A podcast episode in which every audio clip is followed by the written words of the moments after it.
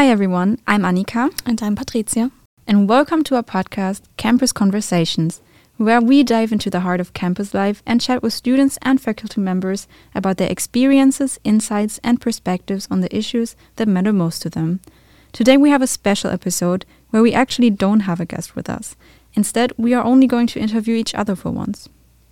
This is because we came up with the idea for today's episode through a conversation we had with a mutual friend a few weeks ago. We were talking about how they mentioned that they had an awkward moment where they had to explain what they do for a living to their uncle. And it got me thinking that it seems very oddly familiar. I believe we all had that experience, at least Annika and I, where we're at the birthday party and a family member asked us the famous question Listen, what do you actually do? And what do you do after you finish with your studies?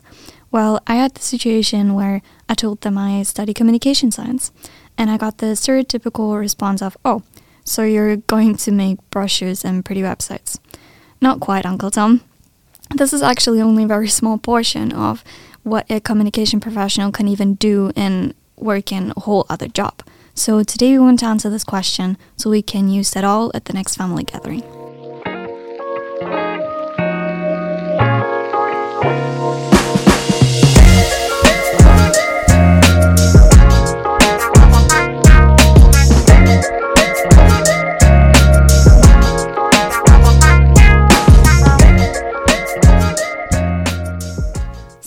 Did some fieldwork where we are able to visit companies and listen to presentations where they explained what, how, and why they work.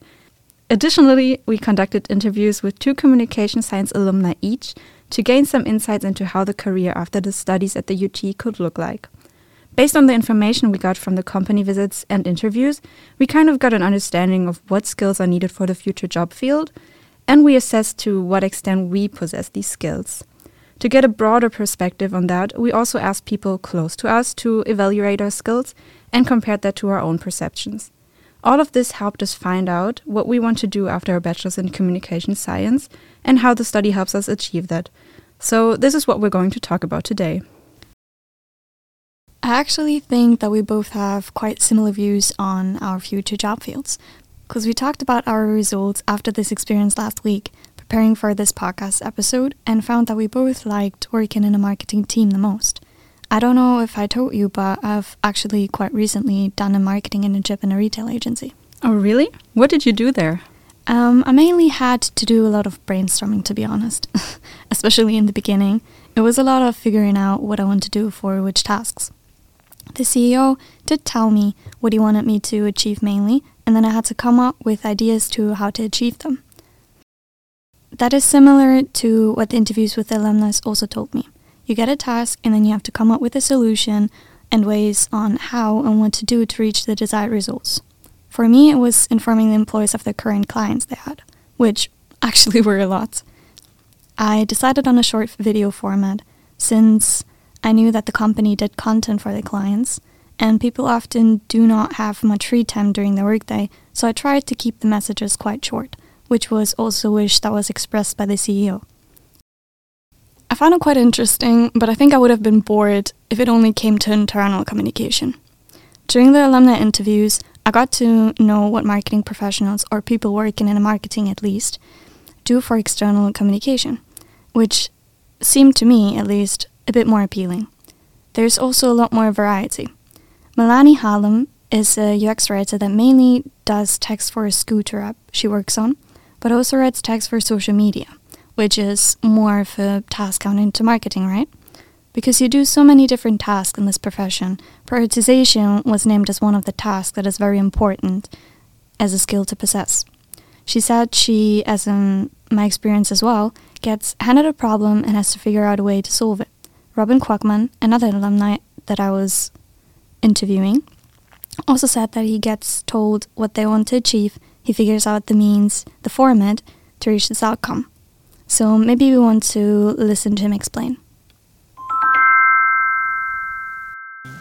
Yeah, well, that depends a little bit uh, from project to project, I guess. Well, most mm-hmm. of the time, what what I like best in my uh, um, all the jobs I had was were when you were giving like a sort of um, guidelines for a project, sort of goals to work towards, but then also quite a lot of freedom to get there.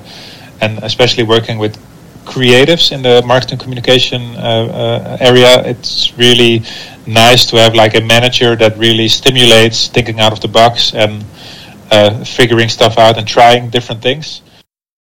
You always hear of what tasks they perform, but why do they do them? Does it have some kind of important outcome? Um, how I got it was that mostly the benefits are both short and long term goals of the company. Hallam explained that a text in the app, for example, helps the user instantly, while working on a solution, for example, a parking problem in the system they had, creates a lot of possibility and helps them in the long term. She explained one of her current tasks, which is also having a long term effect, is that they need to translate their app into a new language and she noticed that the glossary that they were using is outdated. And in order to have that unified, she's taken upon the task of updating it herself. What really mesmerized me was that you can find a way to help people and simultaneously benefit your company. Robin talked about a project he worked on where they told the stories of their patients in a hospital, and I'm a really highly empathetic person, which was also my strongest skill evaluated in the Q sorting that we conducted. Um, so that really motivated me to kind of be happy to be able to work on such a job. So maybe we can listen to him explain so you can get a better idea. Sure. One of the things I, I really remember fondly is um, an interview I had with a lady. I guess she was almost 60 years and she reflected on having cancer and we shot a video with her in, in, in, in a series.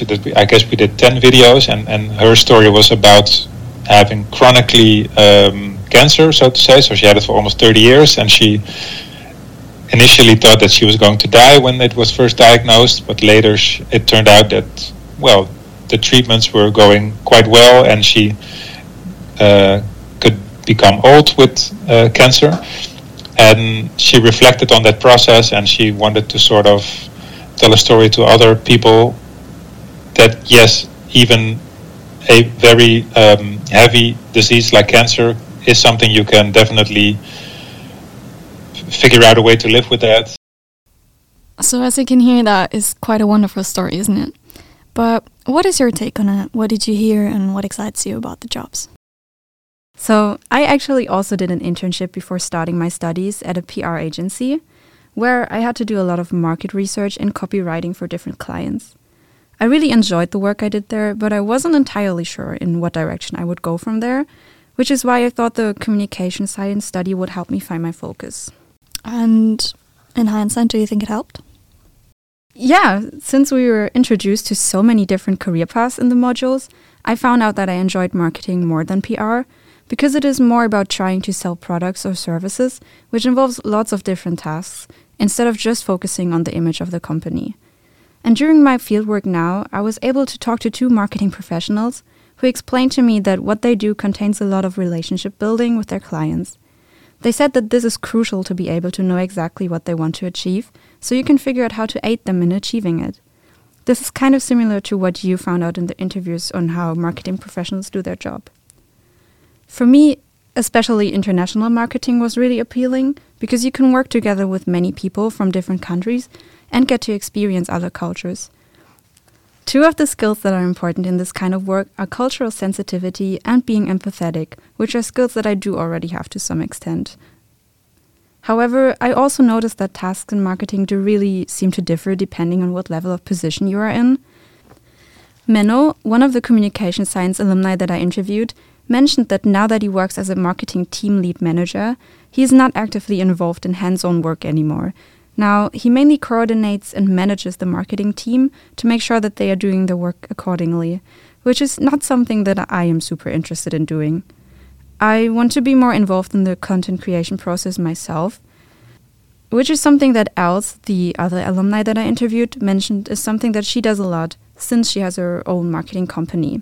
So for me, maybe a combination of both would be nice. One thing I've noticed during my alumni interviews is that even though someone's official job definition might be marketing, they also do lots of other things that might not fall completely under that topic.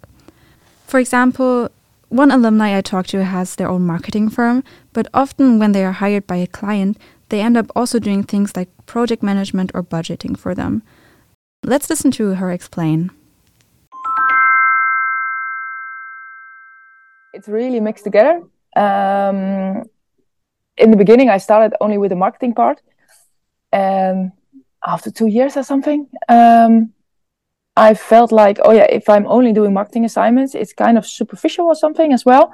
And I really like the project side of the planning, the budget. I'm always having some kind of overview over the project, and I'm really annoyed if somebody hasn't. Uh, so I thought, okay, if the group doesn't have it and I have, then maybe I just need to focus a bit more on that as well. Um, and it makes me a little bit broader as well because I like the marketing part, but I like I'm kind of a generalist as well. It seems like, as a communication professional, you can be really flexible in your job. Did you also have any experiences during your fieldwork that related to this? Yes, I totally agree. When talking to Hallam, she even mentioned that she started in marketing solely, but started to performing tasks such as copywriting as well, and used it as kind of a stepping stone to move to UX writing, which she's doing now. She still performs tasks for marketing from time to time, as I mentioned earlier, even though she now works as more of a designer in a team. In my internship as well, there was a salesperson helping out the marketing team, since it consisted of one person and he knew one topic the best, so naturally he would be able to communicate it the best. It kind of fits with the lecture we had on different dimensions of communication professionals, right? Yes, you're right. In one of our modules lectures, we were introduced to the concept of liminality and navigating being a liminal professional, which kind of reflects that flexibility. Wait, before we continue, could you maybe explain what liminality is for our listeners?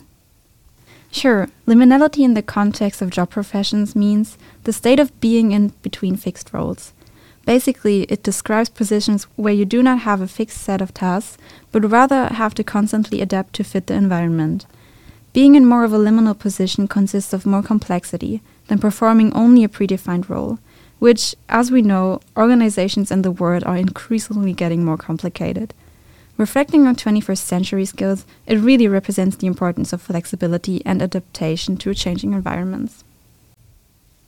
On this note, actually, um, talking about changing environments, did you also experience the companies and the alumni talking a lot about ChatGPT? I think it was a common theme that people are looking at technology and how it's going to change the way we work today. Really? They did talk about it, but it was more apparent to me that there's not a high demand or importance of adapting to them quickly. For example, the alumni that I interviewed who works in international marketing specifically mentioned that technology, or more specifically keeping up to date with technology, is not that important in his profession. Let me just play you what he said about this. Good side of working in higher education is that uh, we are typically not, if I may be so uh, frank, uh, at the forefront of uh, these kind of implementing all of these technologies. We do, of course, a lot of stuff is developed in universities, but higher education marketing is really about relationship building. It's not really about uh, pushing as much products to your next market or getting all your KPIs most universities in Netherlands don't recruit for numbers; they recruit for either quality or diversity, and it all goes very slowly compared to like the the, the commercial sector. Uh, the downside is is that yeah, these kind of things like ChatGPT don't don't really impact my daily life, so I don't have to know that much about it. But as a marketing professional, obviously, I'm super curious about it. So in my free time, I check it out. But for my for me specifically, technology is actually not that big of an issue. As you just heard, especially in universities, technology seems to be implemented quite slowly. I think we can all relate to this if we think about the online lectures in the last few years. well, thank you, Corona, for the hell of a ride. Yeah. And if we're talking about ChatGPT in specific, I do remember that at the company visit to Adwise, they mentioned that they use it a lot for idea generation and stuff like that. One example they used was that they used ChatGPT to come up with ideas for a marketing strategy by asking the chatbot, come up with marketing strategies for a small company to enter into the competitive market.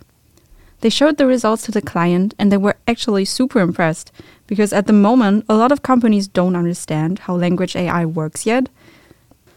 This means that they just think that it's cool that you can work with such new technology and do not understand that it actually makes work easier for you instead of harder. Did any of your interviewees or companies you visited mention something like that? Uh, yes, I agree. You have to know how to use these technologies in order to benefit from them. Almost every visit I had did in some way kind of mention technology. I mean, we had a whole module dedicated to the importance of technology as well. I mean, I went to Thales, which basically creates technology themselves to increase protection of countries, or skills that created P3 Passenger, which is an online service for customers.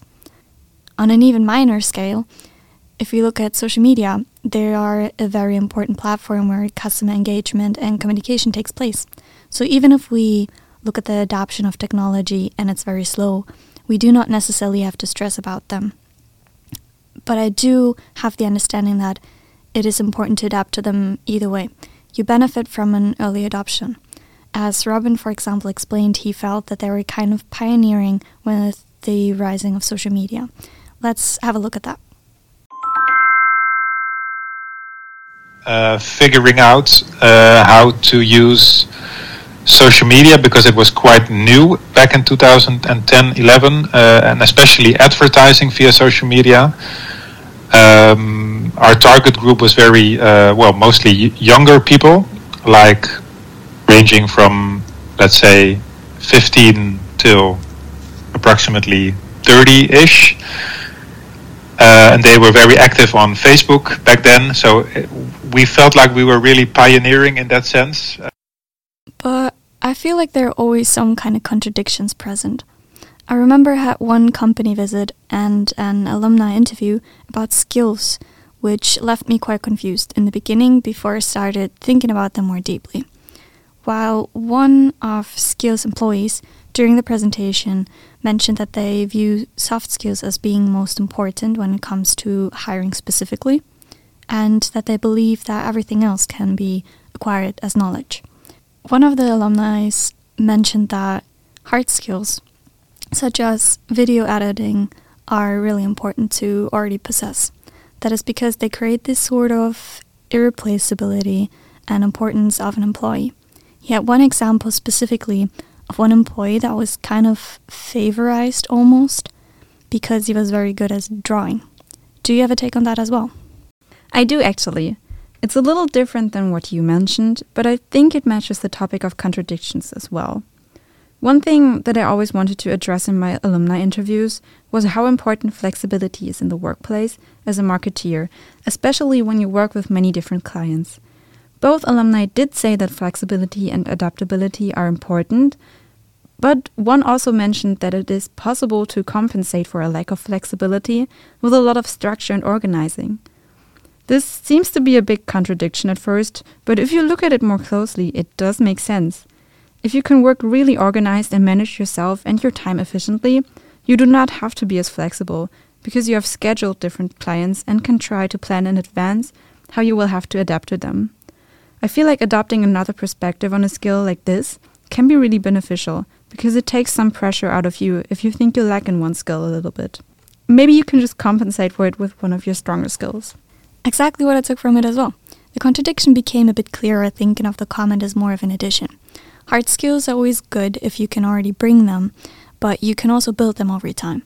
So, with the necessary soft skills to make the process work, you can acquire knowledge easier.